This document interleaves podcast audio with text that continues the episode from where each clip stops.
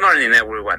Today, in the Nico podcast, we are going to talk about tsunamis and who survived to them. The first thing we will to talk about is what is a tsunami.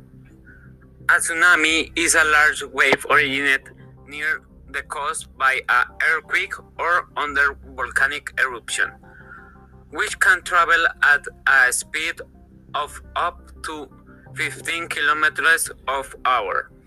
Wow, that's so scary. Many tsunamis are caused by earthquakes under the water and mostly on the coast of countries. For this origin, the tectonic plates has to move appropriately in vertical direction. Okay, now that we know what is a tsunami and this origin, I want to show you an example of the strong tsunami in the history of the man. This tsunami occurs in Japan in 2011.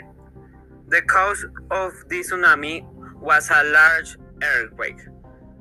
The height of the waves was 14.5 meters. Wow, that's incredible. And okay, the listeners tell me that if there is something that predicts the tsunami.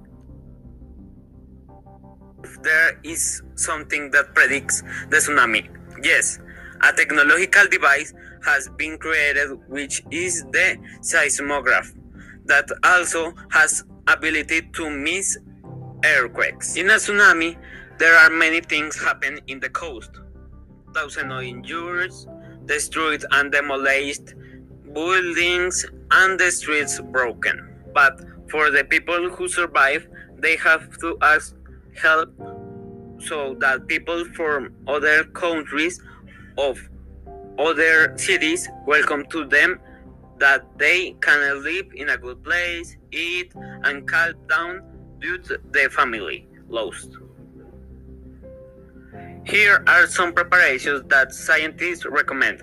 Stay aware for low landing and more dangerous for the coast areas.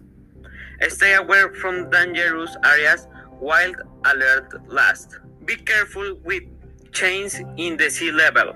Never go to the beach to observe the tsunamis. And well, we have to run out of the podcast time, but I will continue to inform you of other natural disasters.